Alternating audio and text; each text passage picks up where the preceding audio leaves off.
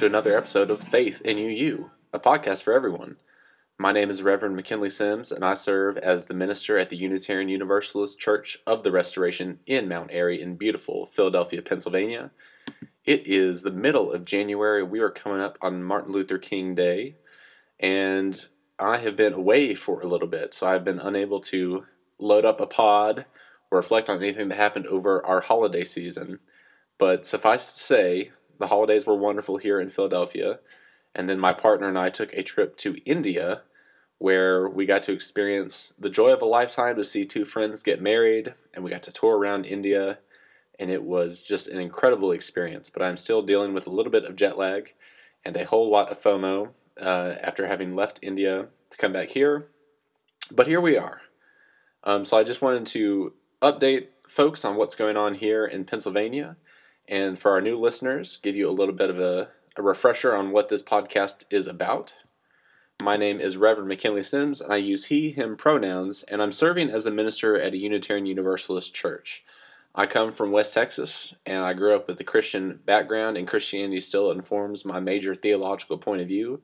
But I started this podcast to try and provide a, a progressive viewpoint of what's going on in our neck of the woods and how I see it and how it might apply to uh, the greater world.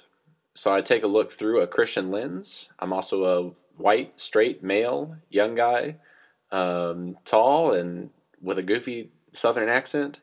So that colors the way that I see the world.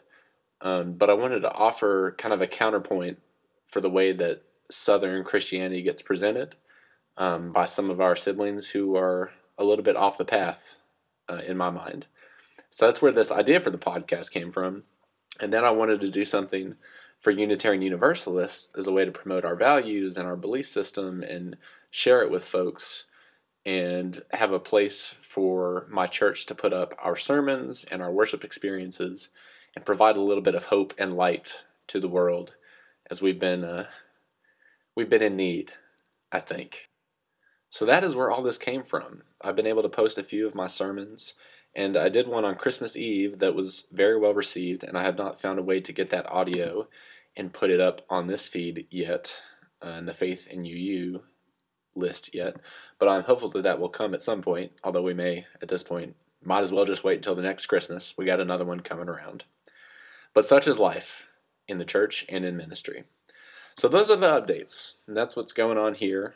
Um, and like I said, it's the middle of January now. It's been a while since we've thrown a pod up. But we are coming up on the celebration and honoring of Reverend Dr. Martin Luther King Jr. We have a big worship service coming up on Sunday, and then Monday, the federal holiday, is a day of service for us, uh, especially for those of us who are UU who live in the Philly area. There's a large concerted effort for a day of service, but there are volunteerism projects going on across the country. So if you are not living in Philadelphia, I encourage you to get out and find a volunteerism project and a service project to participate in on Monday in honor of the legacy of Martin Luther King. It's going to be a great day, and the saying is it's not a day off, it's a day on. And as someone who participated in the AmeriCorps program, I was in the AmeriCorps program in Connecticut for two years after I graduated from undergrad where we were doing service all the time. And Martin Luther King Day was very important to the kids who I was teaching. We would go out and do a service project, uh, and it's it's a great memory that sticks with me.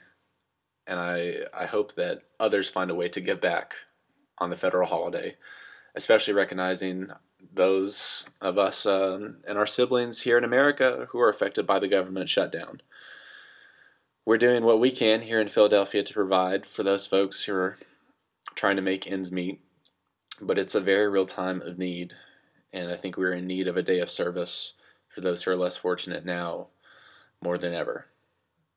Along with that day of service that's coming up, there comes a time where we celebrate Martin Luther King and we start to get all sorts of social media posts or conversations with relatives about what the legacy of the man is. There's a lot of whitewashing of Martin Luther King that goes on. And I, I don't think it's too far of a stretch to say there was a little bit of whitewashing of Martin Luther King within Unitarian Universalism as well. Um, and especially within our role in the movement back during the 50s and 60s. Something I want to talk about, maybe not today, but maybe in a later post. I was struck in researching the topic for what I'm going to preach about on Sunday of the parallels between the civil rights era and today. And it's been 50 years since Martin Luther King was assassinated.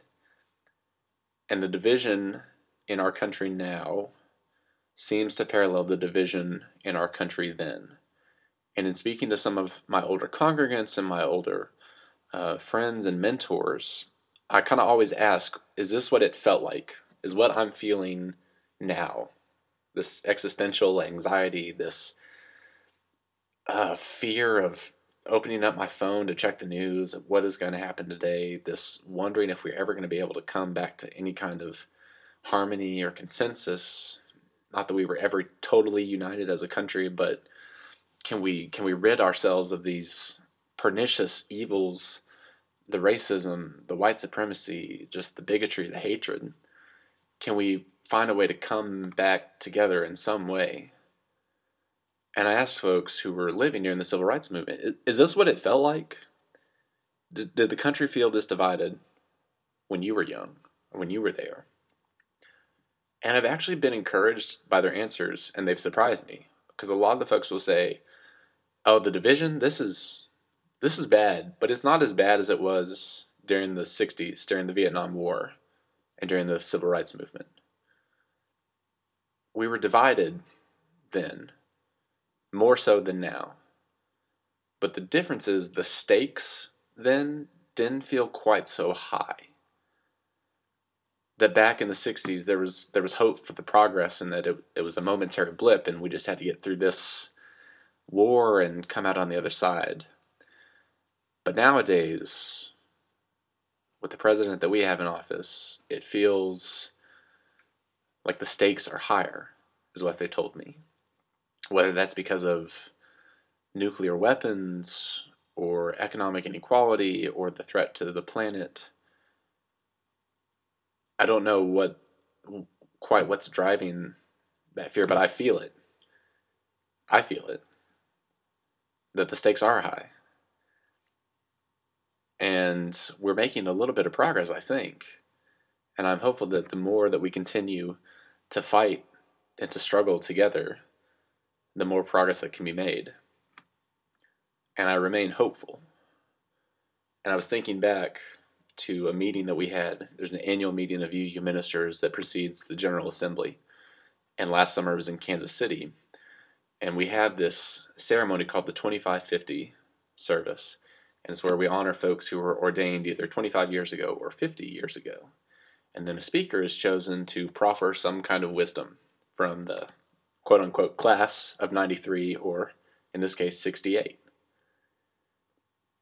50 years ago, 1968, Reverend Olav Nuwajar was the 50 year speaker, and he got up there and reflected on what life and ministry were like in the year 1968 and how much had changed in life and how much had not changed. So, for example, he talked about this is a quote. Said, For some of us, the world we know seemed to be crumbling apart. Ooh. He talked about how the war in Vietnam was raging and the country felt divided. And he said, and President Nixon had just been elected, who insisted that he was not a crook. Imagine what it would be like to have a liar as a president. Hmm. Does that sound familiar? he went off to list a, a whole lot more instances in the uh, 60s that, that really resonated with those of us today who were just starting out. Um, on a lighter note, the funny of which was that a Trudeau was the Prime Minister of Canada in 1968, just as a Trudeau is the Prime Minister of Canada today, interestingly. But Reverend Olav, he kept saying that here we are 50 years later. Here we are 50 years later. And it seems like things haven't changed that much. That we're still at war, just in a different place. A war started on a lie. So you think we might have learned that we've allowed racism to come out of the closet, where it's enabled by our government enabled by a corrupt system of voter suppression and voter oppression. I was meditating on that as we get ready to celebrate MLK Day and the legacy of the man. Because before he was assassinated, Dr. Martin Luther King was not popular in the United States. This is something I learned, educated by my black classmates and my black friends, that I I had unknowingly taken in a lot of whitewashed history of MLK. That it's not all remember the Titans and everybody come together and black folks get to know white folks. It was not all happy happy. And before he was killed, his his approval rating was low. And it was because people thought he was demanding too much, that he was trying to go too fast when he started calling out the evils of the country, of racism, poverty, and militarism. He spoke out against the war and when he demanded universal basic income and economic dignity. That was a step too far from just the right to vote. We talked about how these systems were engineered to oppress people of color and that they were binding up white folks in that system too binding up those white folks into a state of sin. What I would call it. Sin in terms of a separation, right? A separation from your neighbors, a separation from your siblings, binding them up in this state of sin by inflaming that racial and classist hatred. 50 years ago. And here we are today, 50 years on with that same system raging and that same playbook still being used. So Dr. King knew that truth then and he called it out, and people hated him for it. And I learned this that he planned to give a sermon on the next Sunday after he got done in Memphis, a sermon he would never get to give, that was titled America May Go to Hell. That's a strong statement. America may go to hell. But there are two ways to read it, right? You can read it as kind of a dismissive, callous statement of indifference. Like, oh, you don't like progress? Well, then America may go to hell for all I care. Right? Or you might say, America may go to hell. But it's not written in stone. It's not resolutely set or finished that there's room for possibility, for hope. I like that. I like the idea that the racism we're seeing today does not have to be the future. And it's striking home for me even more so now than just experiencing it secondhand through my black friends and black colleagues. But it struck us here at Restoration a little more closely to home. We woke up one morning, um, it was last month, to go on our lawn and find a bag of rocks with a racist screed written inside of it, threatening our church, threatening um, race mixing, people who engage in race mixing, and seeming to target our church because we are multiracial, multi ethnic, multicultural. And I was not super unnerved about this, but I was wary. It seemed like a kind of a low production value, to be honest with you. It was a Ziploc bag and it had white rocks and it had a piece of paper printed on two sides that looked like a fifth grader had done it up in computer class using Microsoft Paint. Um, and the fifth grader didn't really know how to use the computer. So I used to teach fifth grade, and if I were grading it, I'd give it maybe a C minus for production value. But still, it worried some folks. And we filed a police report, and the FBI got involved, and there was a lot of a lot of stuff that came around it. But mostly, it was angering to me. I wasn't afraid. I was angry. I was angry that someone felt emboldened enough to do that, to find a church that has a Black Lives Matter banner, and instead of standing up and meeting with me or making their displeasure known in some adult way, they snuck up in the middle of the night to leave a bag on our lawn trying to scare us. And I was angry about it. And I was angry about it, and I was angry about the system that enabled it, and I was angered about my own history and the things that I had been taught. So at one point that I would have thought that was okay or that was not that bad. Because it is a small thing. But it's a it, it's a symptom of a much larger problem. The problem that Dr. King called out 50 years ago and the problem that we're still facing today. And so we still have this statement America may go to hell.